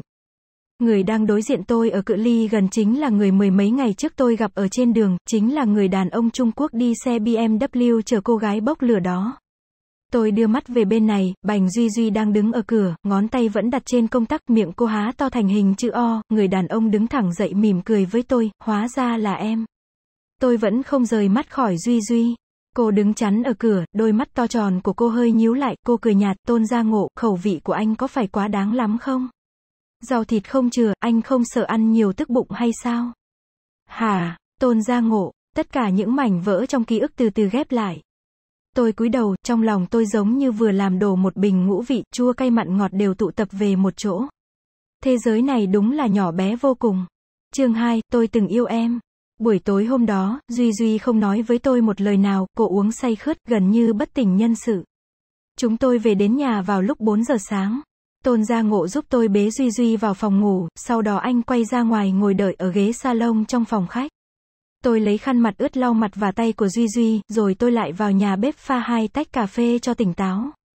Tôi vừa đưa ly cà phê cho Tôn Gia Ngộ vừa hỏi, anh và Duy Duy rốt cuộc xảy ra chuyện gì? Sao lại ra nông nỗi này? Tôn Gia Ngộ chống tay lên cầm không trả lời, một lúc sau anh mới ngẩng mặt, ánh mắt đầy vẻ nghi hoặc mấy hôm trước cô ấy làm ẩm ý lên rồi đòi chia tay với tôi, tôi nói chia tay thì chia tay. Ai biết tối nay cô ấy ăn nhầm phải thứ gì? Tôi hơi sững người, chợt nhớ ra vừa rồi lau tay cho Duy Duy, ngón tay cô trống không, không còn thấy chiếc nhẫn ba màu. Bây giờ tôi mới hiểu câu Duy Duy nói nói về Claudia có hàm ý gì, tôi bất giác thở dài. Trong lòng tôi thầm nghĩ, vậy mà anh không hiểu sao, Duy Duy đi tham gia vũ hội chỉ vì anh cũng có mặt ở nơi đó. Cậu ấy uống say đến mức này, anh không thương xót sao? Tôi thương em hơn, tôn ra ngộ nhếch mép cười, ý trêu chọc nồng đậm. Anh cười trông rất đẹp, hàm răng trắng lóa, ngũ quan cân đối, khuôn mặt giống người Caucasus nhưng có nét tinh tế mà người bản xứ không thể sánh nổi. Vì vậy biết rõ anh đang trêu tôi nhưng hai má tôi vẫn nóng bừng. À, lần trước ở chợ 7 cây em, vụ đó, cảm ơn anh. Tôi cố gắng bình tĩnh. Không ngờ em còn nhớ đến tôi, làm tôi cảm động quá. Tôn gia ngộ uống một hơi cạn ly cà phê, lúc tôi giao em cho cảnh sát, em không nói một lời nào, chỉ ôm chặt lấy tôi không chịu buông tay và khóc nức nở. Tôi chưa kịp chuẩn bị tinh thần nên mặt đỏ bừng. Tôi ngượng đến mức không dám nhìn anh. Ký ức về chuyện xảy ra lúc đó đối với tôi chỉ là những mảnh vỡ, giống như người say rượu lúc tỉnh lại không nhớ bản thân đã từng làm gì. Tôi ho khan một tiếng rồi đánh trống lảng, còn vụ gia hạn visa nữa, anh đã giúp tôi một việc lớn, tôi chưa có cơ hội trực tiếp cảm ơn anh. Câu này tôi thích nghe. Tôn gia ngộ nửa cười nửa không nhìn tôi, em định cảm ơn tôi như thế nào? Tôi không tiếp lời, trình độ bắt chuyện của người này quả là không tệ, nghĩ đến câu Duy Duy nói chỉ cần anh ta thật lòng với cô, lại nghĩ đến cô gái bản xứ có thân hình bốc lửa đi cùng anh ta, tôi lập tức xa sầm mặt. Em hãy nhớ, em còn nợ tôi một bữa cơm, tôi sẽ bảo lưu quyền đòi nợ bất cứ lúc nào. Tôn gia ngộ nói xong liền cầm áo khoác mở cửa đi ra ngoài. Đến lúc trời tờ mờ sáng, Bành Duy Duy tỉnh lại. Cô lăn lộn trên giường, nôn ọe đầy giường. Tôi chạy đi chạy lại, thay ga giường quét dọn sàn nhà và lau mặt cho cô, đến khi làm xong tôi mệt đến mức không đứng dậy nổi. Duy Duy mở mắt, ánh mắt cô phảng phất như không quen biết tôi. Một lúc sau, cô cất giọng khản đặc cậu đi ngủ đi, tớ không sao. Duy Duy, tớ không quen anh ta. Chuyện tối qua chỉ là hiểu nhầm, thật đấy. Tôi vội giải thích, không có gì, không liên quan đến cậu, là do tớ chẳng ra làm sao, tớ xin lỗi. Cô nở nụ cười mệt mỏi, phấn son trên mặt cô vẫn chưa lau sạch, phấn mắt chảy xuống mặt và xuống vỏ gối trắng tinh. Gương mặt xinh đẹp và đôi mắt diễm lệ của cô lộ vẻ hung dữ, khiến tôi không dám nhiều lời, cậu mau dậy đi tắm, ăn chút đồ rồi đi ngủ đi. Duy Duy nằm thẳng người trên giường không động đậy, đôi mắt cô được bao phủ bởi một lớp sương mù giống như người vừa bị một trận ốm nặng. Cậu có biết không? Duy Duy cười nhếch mép, tớ tưởng anh ta là Louis, nhưng không ngờ anh ta chỉ là Lestat. Louis, Brad Pitt và Lestat Tom Cruise, Claudia là ba nhân vật chính trong movie, phỏng vấn ma cà rồng, tôi bật cười thành tiếng, cậu đúng là đồ ngốc, cậu tưởng cậu là Claudia thật sao? Triệu Mai, cậu nhớ đừng bao giờ dây vào anh ta. Anh ta không phải là con người mà là đồ khốn khiếp, là một tên phóng đãng. Tôi hứa với Duy Duy, cô ấy ngáp dài ngáp ngắn, cuối cùng cũng chìm vào giấc ngủ. Buổi sáng có hai tiết ngôn ngữ, tôi không muốn bỏ qua. Ngoài trời đã sáng hẳn, lúc này không thể lên giường đi ngủ bởi vì chỉ cần nằm xuống khó có thể tỉnh dậy trước 12 giờ chưa. Thế là tôi tìm đôi giày thể thao ra ngoài tập thể dục buổi sáng. Tôi chạy xuyên qua quảng trường vòng cung và bậc thang Potemkin nổi tiếng, sau đó tôi chạy dọc theo đường bờ biển. Phía đối diện có một người chạy bộ qua chỗ tôi. Ánh mắt anh ta dừng lại trên mặt tôi một lúc tôi không mấy bận tâm nên mỉm cười lấy lệ với anh ta, hai chúng tôi đi lướt qua nhau. Lá rơi loạt soạt dưới chân, không khí buổi sáng sớm tuy lạnh lẽo nhưng rất trong lành, phảng phất có hương vị của biển cả. Đằng sau có tiếng bước chân đuổi tới, tôi quay đầu nhìn, bắt gặp gương mặt và nụ cười như nắng xuân. Good morning, anh ta dùng tiếng Anh, tôi là Andrei Vladimir Dmitry Ivanovich, cô còn nhớ tôi không? Tôi lặng lẽ quan sát một lúc suýt nữa thốt lên, con ong mật. Đúng là anh ta, chỉ có điều hôm nay anh ta mặc thường phục, miệng cười dịu dàng, khác hoàn toàn vẻ lạnh lùng như hồi ở cục cảnh sát. Andre là cảnh sát của phòng tội phạm hình sự thuộc Cục Cảnh sát Odessa, năm nay 25 tuổi, tốt nghiệp trường Đại học Quốc lập Odessa. Đây là lời anh ta tự giới thiệu về mình. Sau khi làm quen, dường như Andre có hứng thú đặc biệt với tôi. Mỗi buổi sáng sớm, anh đều đợi tôi ở đầu bậc thang Potemkin để cùng tập thể dục buổi sáng với tôi, anh bắt tôi ngày nào cũng phải dậy sớm để gặp anh. Khi đã quen thân, thỉnh thoảng Andre hẹn tôi ra ngoài ăn cơm sau khi tôi tan học. Tôi đại khái luôn bị những bộ đồng phục mê hoặc. Trước đây tôi từng bị người khác ném đá ở trên mạng chỉ vì tỏ thái độ sùng bái quân phục của nước Đức. Andre bình thường trông giống một cậu sinh viên, lúc mặc cảnh phục lại đẹp trai đến mức khó có thể hình dung. Đôi mắt xanh sâu thẳm của anh ta dưới chiếc mũ cảnh sát mang một vẻ lạnh lùng nghiêm nghị. Anh là người cảnh sát tuấn tú nhất mà tôi từng gặp. So với sự sắc sảo và khôn ngoan của người Trung Quốc, Andre đầu óc đơn giản, chất phác thật thà như phần lớn người Đông U khác cùng độ tuổi. Andre lái chiếc xe Lada hàng second hand, đây là nhãn hiệu xe hơi nổi tiếng của Liên Xô cũ. Bốn góc xe vuông tràn chặn, màu sắc cũ kỹ trông rất khó coi. Nhưng Andre vẫn không chịu thừa nhận xe của anh sắp trở thành đống sắt vụn. Anh ta nghiêm túc kháng nghị, Lada từng là một trong 10 nhãn hiệu xe hơi hàng đầu thế giới. Tôi không tranh cãi với anh, chỉ hỏi nhỏ, nghe nói giới cảnh sát các anh thu tiền, lậu ác lắm, xã hội đen đều không đen bằng các anh. Sao anh lại nghèo như vậy? Mặt Andre đỏ như quả cà chua chín, anh cất cao thanh âm, Mai, tôi mong cô xin lỗi tôi. Tôi không biết cô nghe tin này ở đâu nhưng từ trước đến nay tôi chưa bao giờ làm chuyện gì quá phận sự. Nghề cảnh sát chính là niềm kiêu hãnh của tôi. Tôi xin lỗi, tôi không ngờ anh lại nhạy cảm như vậy nên lập tức nhận lỗi, tôi đã nặng lời quá. Đúng là cô phải xin lỗi tôi, Mai, cô là cô gái xinh đẹp, tôi thích cô, nhưng cô không thể hiểu lầm tôi. Andre nói rất nghiêm túc. Andre quả thật rất đẹp trai ngay cả khi anh tức giận. Tôi thả hai tay vào túi quần, mỉm cười với anh, Andre, anh đúng là thật thà quá. Trung Quốc có câu thành ngữ, gần mực thì đen, rồi sẽ có một ngày anh cảm thấy những tệ nạn này rất bình thường. Andre thở dài, nhìn tôi bằng ánh mắt bất lực, có lẽ cô nói đúng, cục cảnh sát 3 tháng nay không phát lương cho chúng tôi, con người dù sao vẫn phải tiếp tục cuộc sống. Những lời Andre nói là hiện thực, lương của một người cảnh sát thông thường chỉ khoảng 400 hryvnia, tiền Ukraine, tương đương không đến 80 đô la Mỹ. Từ năm 2002, nền kinh tế Ukraine bắt đầu hồi phục nhưng thu nhập bình quân đầu người vẫn thấp hơn Trung Quốc, trong khi đó vật giá cao gấp đôi Trung Quốc. Vào mùa đông giá lạnh, rau củ quả đắt kinh khủng, một cân cà chua gần 8 đô la, dưa chuột hơn 12 đô la Mỹ. Mỗi tháng tôi có hơn 200 đô la sinh hoạt phí nên thỉnh thoảng còn đá qua đá lại chứ trên bàn ăn của người bản xứ chỉ có khoai tây, hành tây và cà rốt ngán đến mức phản vị. Tôi nhún vai, nhái giọng Vasilev, được rồi, đồng chí Andre, một khi có bánh mì thì sẽ có tất cả. Đi theo tôi, tôi mời anh uống rượu. Thật không? Andre tỏ ra bất ngờ, thể hiện niềm vui từ đáy lòng. Tôi bước đến đón vòng tay ôm của anh và cũng đưa hai tay luồn ra sau lưng anh. Đến Ukraine 4 tháng, ban đầu tôi tương đối hoảng sợ nhưng sau cũng quen dần phương thức bày tỏ tình cảm thân mật này của dân tộc Slavic. Tuy nhiên khi ôm cánh mày dâu, tôi vẫn không tự nhiên lắm. Nhưng đối với Andre thì khác, trước mặt anh tôi luôn ăn nói và hành động tùy ý, có lẽ do anh là người thật thà thoải mái nên dễ khiến người khác mất đi sự cảnh giác. Quán ăn rất đông người, đa phần là người dân bản xứ. Andre đưa tôi đi xuyên qua đám người tới một vị trí tương đối yên tĩnh ở bên trong. Hôm đó anh uống rất nhiều, nói cũng rất nhiều. Anh kể về bố mẹ, anh chị em ruột thịt và tiền đồ của anh. Andre nói bằng tiếng Anh pha trộn đơn từ tiếng Nga, tôi chỉ im lặng lắng nghe. Trên thực tế, cải cách xã hội thường diễn ra theo hai phương thức, một là diễn biến hòa bình, hai là nền chính trị thay đổi đột ngột. Dù là áp dụng phương thức nào đi chăng nữa thì người chịu khổ luôn luôn là những người dân bình thường dưới đáy tầng xã hội. Cũng giống như nhiều người khác, Andre và gia đình anh hoài niệm cuộc sống của đất nước Liên Xô cũ trước khi bị giải thể. Lúc đó, đồng rúp từng là một trong những đồng tiền mạnh nhất trên thế giới. Còn bây giờ ở chợ đen nước Nga, một đô la Mỹ có thể đổi thành 400 rúp. Hoàn cảnh gia đình Andre rất giống nhà tôi. Bố mẹ anh đều là kỹ sư nhà máy đóng tàu lớn nhất Ukraine, trước đây từng có thời gian làm việc ở Trung Quốc, vì vậy Andre cũng có thể nói một vài câu tiếng Trung đơn giản. Trước khi Liên Xô giải thể, bọn họ thuộc tầng lớp trung lưu có cuộc sống sung túc. Từ sau năm 91, cuộc sống gia đình họ hoàn toàn thay đổi. Thời đại học, Andre chọn ngành lịch sử văn hóa phương Tây.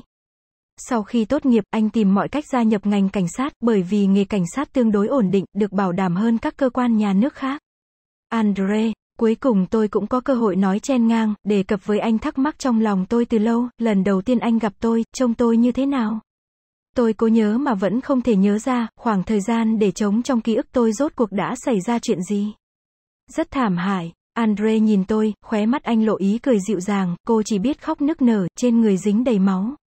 Tôi còn tưởng cô bị thương nên bảo một nữ cảnh sát lau vết máu cho cô, mới phát hiện cô không sao cả. Sau đó tôi đưa cô vào phòng thẩm vấn, chuyện tiếp theo đó chắc cô nhớ rõ. Câu nói của Andre gần giống lời kể của Tôn Gia Ngộ. Tôi đỏ mặt chỉ có thế thôi sao? Anh chớp mắt chỉ có thế thôi. Ở hiện trường chẳng phải còn một người Trung Quốc nữa. Anh ta khai những gì? Người Trung Quốc họ tôn phải không? Andre nhìn tôi bằng ánh mắt ngờ vực cuối cùng anh lắc đầu, anh ta cũng giống cô, chẳng nói gì cả. Cô quen anh ta à? Không, tôi chỉ hiếu kỳ mà thôi. Nhìn vào đôi mắt Andre, tôi đột nhiên cảm thấy hơi áy náy, sao anh lại nhìn tôi như vậy? May mà cô không quen anh ta. Andre nói chậm rãi, nếu không hai chúng ta không thể cùng nhau uống rượu. Tại sao? Tôi mở to mắt, tôn luôn là mục tiêu của cảnh sát và cơ quan thuế vụ. Anh ta ra vào cục cảnh sát không biết bao lần rồi, chỉ là chúng tôi không có đủ chứng cứ nên lần nào cũng phải thả anh ta. Tôi hơi hiểu ý của Andre. Anh làm việc ở phòng tội phạm, nếu tôi quen thân với Tôn Gia Ngộ, là người cảnh sát phụ trách vụ án liên quan, anh không thể tiếp xúc với tôi. Nhưng, tôi ấp úng, mỗi lần đều phải mất tiền các anh mới thả người đúng không? Andre mím chặt môi không trả lời, nhưng vẻ mặt của anh rõ ràng mặc nhận. Tôi cười nhạt, vừa rồi còn nói không hủ bại, người Trung Quốc trong con mắt cảnh sát Ukraine các anh chính là Citibank đúng không? Citibank, ngân hàng Mỹ, anh ta là kẻ tình nghi phạm tội thật mà. Andre lắc đầu lia lịa, cô đã nghe nói đến khôi sắc thanh quan chưa? Khôi sắc thanh quan, sau khi Liên Xô giải thể, các nước thuộc lợi ích cũ cần nhập khẩu một lượng lớn hàng hóa rẻ tiền. Nhiều thương nhân Trung Quốc tiến hành buôn bán tiểu ngạch giữa biên giới Trung Nga. Lúc đó, thủ tục thanh quan của Hải quan Nga phiền phức thuế quan hỗn loạn. Để khích lệ nhập khẩu, đơn giản hóa thủ tục hải quan, Ủy ban Hải quan Nga cho phép các công ty thanh quan làm thủ tục nhập khẩu giúp chủ hàng. Những công ty này bắt tay với nhân viên hải quan, để họ tính thuế cả lô hàng. Sau này, phương thức báo quan này được áp dụng cho cả đường biển, đường sắt và đường bộ, được gọi tên chung là khôi sắc thanh quan, tôi gật đầu. Tôn có một công ty thanh quan như vậy. Anh ta giúp thương nhân nhập khẩu hàng hóa trốn thuế và buôn lậu. Thế thì sao nào? Tôi chừng mắt với Andre. Andre tỏ ra vô cùng kinh ngạc trước phản ứng không phân biệt phải trái của tôi. Anh xích lại gần, dưới đôi lông mày màu nâu vàng của anh là đôi mắt xanh lam lạnh lùng, Mai, cô ấu chỉ quá, tôi biết anh ta là đồng bào của cô, nhưng chúng ta đang sống trên lãnh thổ Ukraine. Nếu anh phạm pháp thì sẽ bị trừng phạt. Tôi ngậm miệng không còn lời nào với Andre. Nói tôi ấu chỉ, thật ra anh mới là người ngây thơ. Khôi sắc thanh quan là sản phẩm đặc biệt của các nước thuộc Liên Xô cũ. Hàng hóa khi nhập khẩu không phân biệt đắt rẻ mà được tính thuế theo cả lô hàng, không có bất cứ giấy tờ thanh quan nào cả. Sau khi hàng nhập vào các nước này, chủ hàng phải tự gánh chịu phúc họa. Mặc dù không biết rõ nội tình nhưng tôi có thể đoán ra những công ty thanh quan này về cơ bản đều do quan chức có máu mặt chống đỡ sau lưng. Nói một cách khác, quan chức và thương nhân cấu kết. Nếu chính quyền địa phương ở Ukraine không nhắm mắt làm ngơ, khôi sắc thanh quan, làm sao có thể hoạt động sôi nổi như vậy? Giới thương nhân ở Ukraine mỗi khi nhắc đến khôi sắc thanh quan là nghiến răng kèn kẹt nhưng họ cũng chẳng còn cách nào khác. Nếu nhập khẩu theo trình tự thông thường, sản phẩm sẽ bị đánh thuế 300%. Đối với những thương nhân kinh doanh mặt hàng rẻ tiền, nếu không đi đường ngang ngõ tắt thì họ chỉ còn nước uống gió Đông Bắc mà thôi. Tuy nhiên tôi không ngờ Tôn Gia Ngộ lại làm nghề này, trước đó tôi tưởng anh ta là thương nhân chuyên nhập hàng về bán buôn. Nhận ra tôi không vui, Andre không nói thêm điều gì, bầu không khí trở nên ngượng ngập. Nhà hàng phát một bài hát cũ là ca khúc Cây Sơn Cha, khiến tôi tự dưng nhớ đến bố mẹ. Thời còn trẻ, bố tôi thường kéo đàn phong cầm, tán đổ mẹ tôi nhờ chơi mấy bản nhạc của Liên Xô. Ca khúc này từ nhỏ tôi đã thuộc lòng. Tôi lắc lư người nhầm theo điệu nhạc, cây sơn cha hoa trắng nở dày đặc, a, cây sơn cha đáng yêu của em tại sao sầu muộn. Thấy tôi tự tìm vui, Andre nhẹ nhõm hẳn. Anh ngẩng đầu hỏi tôi, Mai, tên tiếng Trung của cô có nghĩa là gì vậy? Tôi nâng cốc bia cười cười, anh thử đoán xem. MI, phát âm giống may. Anh cúi đầu ngẫm nghĩ, là tháng 5. Hay ngày hè. Sai rồi, tôi gợi ý cho anh nhé, anh thử đoán xem, ở Ukraine có loài hoa nào nở vào tháng 5. Hoa linh lan, diên vĩ, hoa cúc, Andre ngẩng lên nhìn trần nhà, bắt đầu đoán bừa, hoa hướng dương. Chất cồn bắt đầu lan tỏa trong cơ thể, tôi thấy người nhẹ bẫng, tâm trạng rất hưng phấn. Tôi bất giác cười lớn, không đúng, đoán tiếp. Lẽ nào là hoa hồng? Thấy tôi gật đầu, Andre giơ tay vuốt má tôi, cái tên rất đẹp, rất thích hợp với cô. Tôi cảm thấy hơi bất an, dịch người tránh bàn tay của anh, Andre, anh say rồi. Andre vẫn cố chấp vuốt ve mặt tôi, Mai, cô có thể cho phép tôi nói yêu cô. Tôi đứng bật dậy, tôi mệt rồi. Xin lỗi, tôi muốn về nhà. Andre ngây người, sau đó anh hiểu ý tôi, gương mặt lộ vẻ bi thương. Anh buông thõng tay nhìn tôi hồi lâu rồi mới gọi người phục vụ đến thanh toán nhưng bị tôi tranh trả tiền. Uống bia không thể lái xe, chúng tôi chia tay ở cửa nhà hàng. Andre không nói đưa tôi về cũng không nói lời tạm biệt, anh một mình bỏ đi, tôi nghĩ chắc anh say thật rồi. Tôi biết làm vậy là không công bằng với Andre, mất đi tình bạn với anh tôi cũng cảm thấy đáng tiếc. Thế nhưng người khiến trái tim tôi rung động lại không phải là anh. Sau buổi tối hôm Halloween, tôi thường vô ý thức ngồi vào chỗ người đó từng ngồi, hồi tưởng lại từng cử chỉ và lời nói của anh. Biết rõ anh là người khiến Duy Duy đau lòng nhưng tôi không thể nào ngăn cấm trái tim mình. Lúc này người đi đường thưa thớt tôi kéo chặt áo khoác từ từ đi bộ về nhà. Tôi đột nhiên cảm thấy mặt lạnh buốt, hóa ra có tiết rơi, hoa tiết bay phấp phới trong không trung, mềm mại đến mức khó tin. Tôi ngẩng đầu, mũi bất giác cay cay. Tôi bỗng dưng thấy nhớ nhà, nhớ Bắc Kinh. Odessa nằm ở miền nam Ukraine, do được chắn bởi dãy núi Carpathian nên không bị ảnh hưởng bởi luồng khí lạnh từ Siberia. Nơi này không có gió lạnh đến mức rét run như ở Bắc Kinh, tuy nhiên Odessa bị phủ bởi lớp tuyết dày trong 3 tháng liền. Hết trận tuyết này đến trận tuyết lớn khác đổ xuống thành phố, mãi đến tháng 3 năm sau tuyết mới tan. Vì vậy mùa đông ở đây khiến con người cảm thấy cô độc vô cùng. Bước vào tháng 12, không khí Giáng sinh của phương Tây ngày một đậm đặc hơn. Cũng giống như nghỉ Tết ở Trung Quốc trước lễ Giáng sinh tầm nửa tháng, không khí trong học viện thoải mái hẳn. Phòng tập đàn bình thường chật ních người đột nhiên vắng lặng. Nhân cơ hội này, tôi tranh thủ tập đàn nên về nhà ngày càng muộn hơn. Từ sau lễ hội Halloween, Bành Duy Duy ủ rũ một thời gian, cô thường ở nhà cả ngày. Nhiều lần tôi từ trường học về, thấy cô cuộn mình trên ghế salon ngây người trước máy thu hình. TV có lúc phát tin tức, có lúc phát game show. Duy Duy không bật tiếng mà chỉ có ánh đèn từ TV lúc tỏ lúc mờ hắt lên gương mặt thẫn thờ của cô. Mãi đến hai tuần gần đây, Duy Duy mới trở lại bình thường. Cô bắt đầu cuộc sống phong phú của mình, tối nào cô cũng trang điểm rất đẹp, hẹn hò với nhiều người đàn ông khác nhau. Xe hơi đợi cô ở dưới nhà, từ Mercedes đến Porsche, giống như triển lãm ô tô không ngày nào lặp lại. Tuy nhiên, tôi không còn nhìn thấy chiếc BMW màu đen thêm một lần. Tôi tìm cơ hội thận trọng hỏi Duy Duy, sau buổi tối hôm đó, Tôn Gia Ngộ có đến tìm cậu không? Đang cười tươi, cô lập tức thay đổi sắc mặt, từ nay về sau đừng nhắc người này trước mặt tớ. Tôi cảm thấy rất ngượng, cũng biết mình đã lo chuyện không đâu. Tôi lập tức hắng giọng, tự nhắc nhở bản thân, sau này sẽ không nói với cô bất cứ vấn đề gì liên quan đến tôn gia ngộ. Một hôm đang ở trường thương lượng với bạn cùng lớp về chuyện đi đâu trong kỳ nghỉ, một bạn học nữ chạy đến nói với tôi, bạn à, có một anh rất đẹp trai đang chờ bạn ở bên ngoài. Tôi tưởng đó là Andre, từ lúc chia tay ở quán ăn, gần một tháng nay anh không liên lạc với tôi. Thế là tôi vui vẻ chạy ra ngoài tìm anh. Ngoài cửa phòng tập đàn có một người đàn ông mặc áo khoác da dài màu đen đứng quay lưng về phía tôi. Đèn đường ở phía trước chiếu vào người anh, làm nổi bật thân hình cao giáo hoàn hảo của anh, giống như mọi ánh đèn trên sân khấu tập trung vào anh. Tôi đi chậm lại, đây không phải là Andre. Andre là chàng trai thuần phác luôn mặc đồ như sinh viên đại học. Còn người đàn ông này dù chỉ nhìn từ đằng sau cũng có thể đoán ra là một người sành điệu. Tôi lập tức dừng bước, có lẽ bước chân vừa rồi làm kinh động đến anh. Anh từ từ quay lại, gương mặt đẹp như tượng điêu khắc và đôi mắt đen như đêm tối mùa đông dần hiện ra trước mắt tôi. Người tìm tôi là Tôn Gia Ngộ. Tim tôi bắt đầu đập thình thịch trong lòng tôi không hiểu tại sao xuất hiện niềm vui khó diễn tả. Chào em, anh cười tươi với tôi, tôi đến để đòi nợ, em không quên vụ thiếu tôi đấy chứ. Đứng trước mặt anh, tôi tự nhiên ăn không nên đọi nói chẳng nên lời. Lời cảnh cáo của Duy Duy phảng phất bên tai tôi nhưng tôi nghĩ ăn một bữa cơm chắc không sao cả, hơn nữa đúng là tôi còn mắc nợ anh. Sau một hồi đấu tranh tư tưởng, cuối cùng tôi ngoan ngoãn theo anh lên xe ô tô. Tôn Gia Ngộ đưa tôi đến một câu lạc bộ tư nhân được xây dựng theo lối kiến trúc cổ kính từ thời Ekaterina II, nữ hoàng Ekaterina II, năm 1729 đến năm 1796, bắt đầu trị vì đế quốc Nga từ năm 1762 cho đến khi qua đời.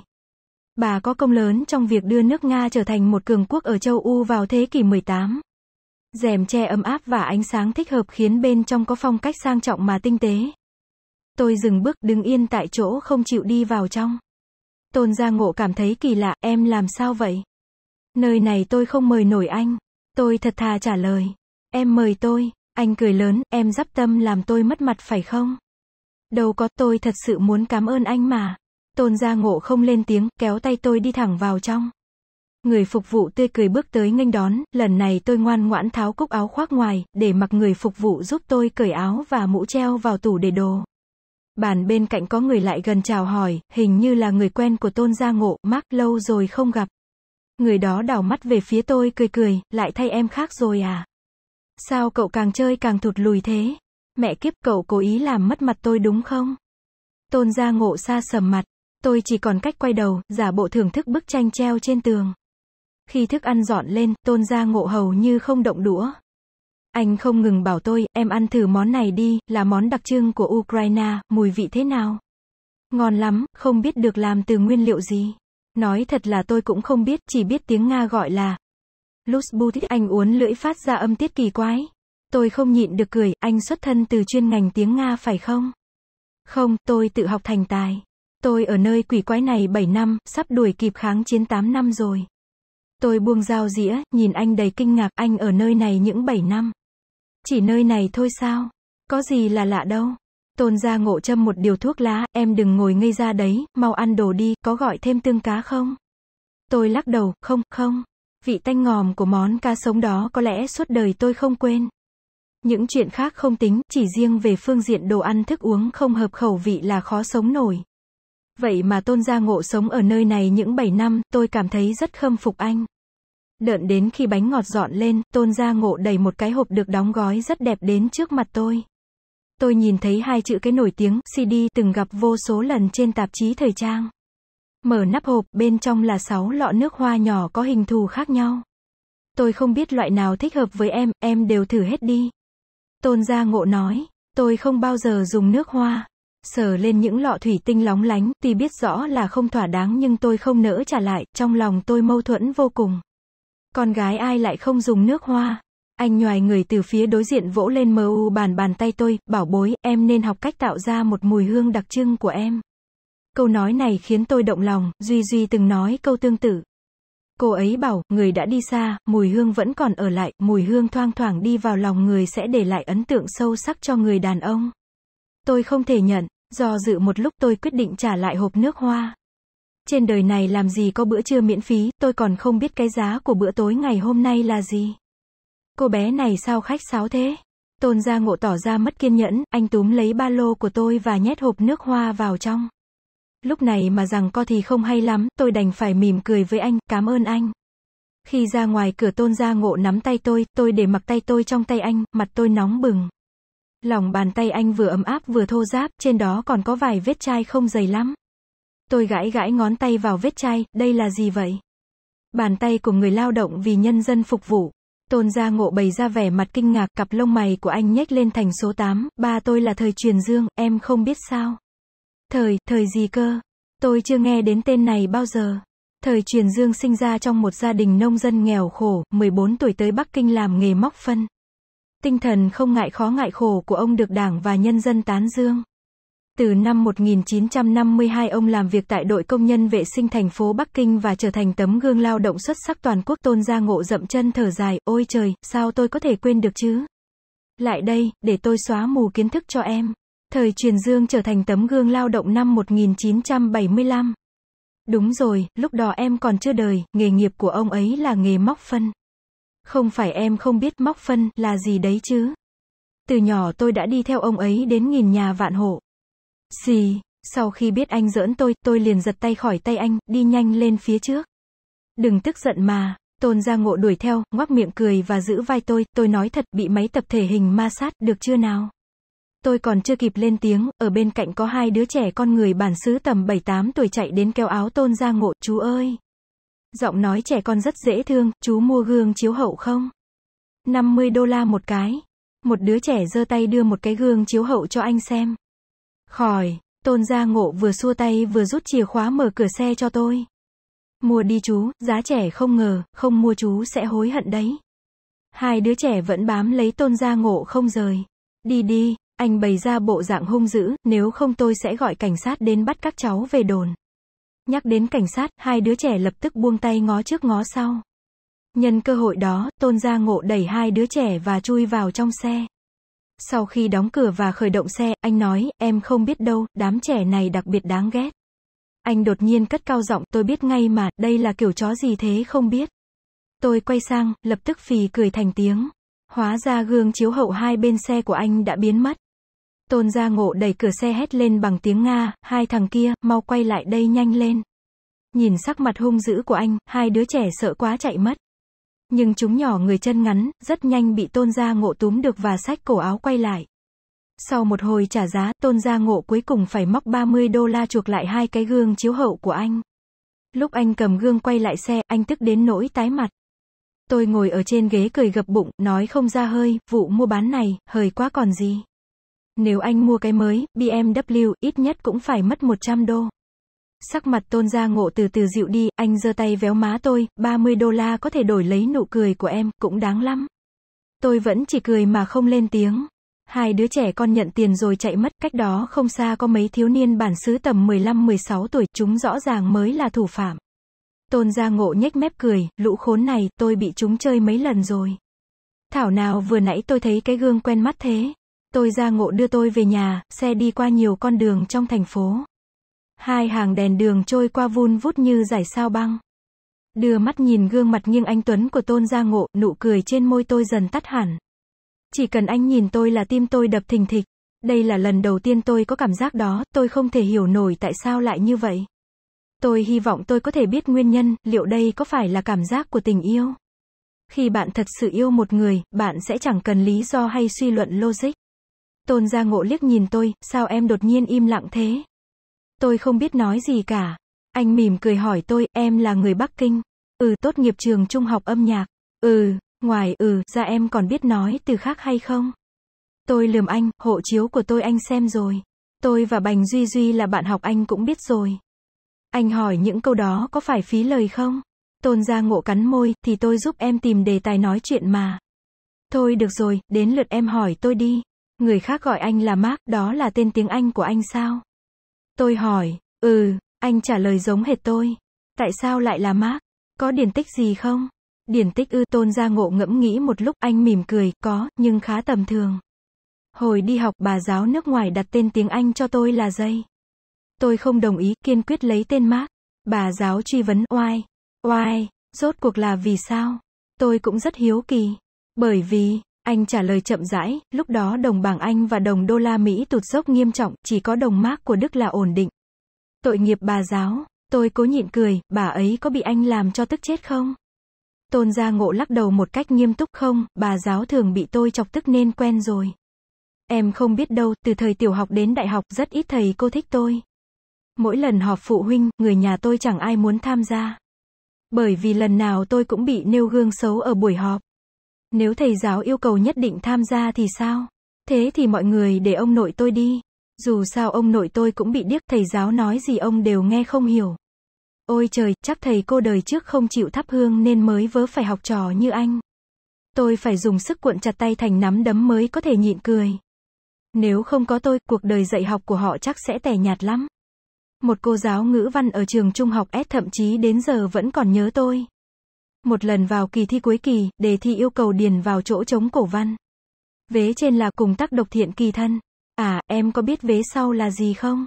Cùng tác độc thiện kỳ thân, câu nói về đại trượng phu của mạnh tử, nghĩa là mỗi người nên làm tốt phận sự của mình, chẳng phải là phú tắc gì đó thiên hạ gì đó sao? Gì là gì? Tôi điền thẳng câu, phú tắc thê thiếp thành quần, giàu có thì thê thiếp có cả đám, cô giáo tức đến hộc máu mắt, nói đời này gặp được tôi coi như cô mở mắt. Tôi cười đến mức cả người rung bần bật, bố mẹ anh không quản lý anh ư. Mẹ tôi, tôn gia ngộ nhún vai, mẹ tôi còn lợi hại hơn tôi nữa. Lúc đó vì muốn trốn buổi tự học buổi tối để xem anh hùng xạ điêu, tôi suốt ngày tìm mẹ tôi mè nheo. Mẹ tôi ngại phiền phức nên viết sẵn cả tập đơn xin nghỉ học cho tôi, lúc nào dùng chỉ cần điền ngày tháng, các loại lý do lý chấu trên đời đều đưa ra hết. Một học kỳ tôi sốt cao đến 7-8 lần, khiến cô chủ nhiệm sợ hết hồn, tưởng tôi mắc bệnh máu trắng. Tôi đập vào bàn đồng hồ trước mặt cười ra nước mắt, anh như vậy vẫn có thể thi đỗ đại học. Thật vô lý quá. Tôn gia ngộ dương dương đắc ý, nhắc đến mới nói, năm đó tôi thi đỗ đại học B với số điểm chuẩn, khiến cả trường xôn xao. Gần đến khu chung cư, nụ cười trên môi tôn gia ngộ vụt tắt. Anh đạp mạnh phanh xe, tôi không kịp phòng bị nên người bắn về phía trước, đầu suýt nữa đập vào cửa kính. Chuyện gì vậy? Tôi hỏi. Tôn gia ngộ không trả lời, anh nhìn chăm chú vào một nơi nào đó ở phía trước, vẻ mặt anh kinh ngạc và đầy nghi hoặc dường như không tin vào mắt mình. Tôi dõi theo ánh mắt anh, thấy một chiếc xe Mercedes màu đen đỗ ngay dưới tòa chung cư tôi sống. Đèn xe chiếu sáng choang, biển số xe bắt đầu bằng ba chữ cái TTT, rất nổi bật. Một đôi nam nữ đang chìm trong kích tình, hôn nhau cuồng nhiệt. Cô gái hơi ngả người về đằng sau, gần như nằm xuống nắp xe. Cô gái có mái tóc dài đến thắt lưng và thân hình rong rỏng như bông hoa đẹp đẽ trong đêm tối kia không phải là Duy Duy thì còn ai vào đây. Duy Duy cũng nghe thấy tiếng động cơ ô tô, cô quay mặt về phía xe chúng tôi. Nhìn từ xa, gương mặt cô lờ mờ không rõ ràng, nhưng dường như cô nở nụ cười châm biếm. Sau đó Duy Duy lại quay sang dính chặt vào người đàn ông và hôn quên cả trời đất. Tôi lén nhìn tôn gia ngộ, sắc mặt anh khó coi đến mức đáng sợ. Tôi nhất thời không biết nói gì, chỉ còn cách trầm mặc. Một lúc sau anh đột nhiên đánh tay lái quay đầu xe, lái xe đi về hướng ngược lại. Này, này, anh làm gì vậy? Tôi vội vàng kêu lên, đã đến nơi rồi, anh mau thả tôi xuống đi. Tôn gia ngộ dường như không nghe thấy tôi nói, anh phóng xe rời khỏi khu chung cư. Một lúc sau, anh mới dừng lại ở bên đường, tắt máy rồi châm một điếu thuốc. Thỉnh thoảng có xe ô tô đi qua, ánh đèn pha chiếu vào gương mặt vô cảm của tôn gia ngộ. Tôi cảm thấy vừa chán nản vừa ngượng ngập. Vừa rồi rõ ràng Duy Duy cố ý để anh nhìn thấy cảnh kích thích cuối cùng. Tôn gia ngộ hiển nhiên vẫn còn vương vấn tình cũ với Duy Duy, vậy thì tôi ở đây có ý nghĩa gì? Tôi đẩy cửa xe chào tạm biệt tôn gia ngộ, tôi về đây. Anh ừ, một tiếng, thần sắc có vẻ không tỉnh táo. Có lẽ là tôi đa nghi, thần sắc tương tự hình như từng xuất hiện trên gương mặt Duy Duy. Một đôi nam thanh nữ tú nổi bật như vậy, bọn họ ở bên nhau mới xứng đôi, tôi không thể nào sánh bằng Duy Duy, cũng không ngốc đến mức làm trò tiêu khiển của người khác. Mới đi được mười mấy mét, tôn gia ngộ đuổi theo túm tay tôi, em làm sao vậy? Lên xe, tôi đưa em về. Tôi nở nụ cười miễn cưỡng, cảm ơn bữa tối của anh, tôi có thể tự đi về. Tôn gia ngộ nắm lấy vai tôi và xoay người tôi lại, đang yên đang lành sao tự nhiên em lại có thái độ này. Tôi đắc tội với em à? Không, chỉ là tâm trạng của tôi không tốt lắm. Con gái Trung Quốc đều như vậy. Tôn gia ngộ tỏ ra mất kiên nhẫn, người sau còn khó hầu hơn cả người trước. Tôi mỉm cười, chào anh. Lần này tôn gia ngộ không đuổi theo tôi. Tôi đi bộ rất lâu ở trên đường. Thời tiết lạnh vô cùng, mỗi hơi thở là có làn khói trắng bay ra. Tôi muốn cười nhưng nước mắt cứ thế trào xuống bờ mi. Tôi đã sai rồi, tôi bị giọng nói trong đêm đen mê hoặc mơ một giấc mơ xa vời và có một vọng tưởng không nên có. Giống như tôi bóc từng lớp từng lớp hành tây đến mức mắt cay xè và chảy đầy nước nhưng bên trong không hề có thứ khiến tôi vui mừng. Khi tôi về đến nhà, trong phòng tối om, Duy Duy vẫn không thấy đâu. Tôi không muốn bật đèn, lần mò trong bóng tối rót một ly vodka rồi từ từ uống sạch. Sau đó tôi mới hiểu ra tại sao Duy Duy ở nhà hay uống loại rượu mạnh này. Tôi nằm ngủ trên ghế salon. Sáng sớm hôm sau khi tôi mở mắt trời đã sáng hẳn. Cửa phòng Duy Duy vẫn đóng, không có dấu hiệu cô trở về. Tôi vội vàng đi đánh răng rửa mặt thay quần áo để đến trường. Do rượu vẫn còn chưa tiêu tán hết, đầu tôi đau như búa bổ, trong gương hiện lên một gương mặt lờ đờ, hai mắt thâm quầng đáng sợ đến mức tôi thề sau này sẽ không bao giờ đụng đến rượu nữa.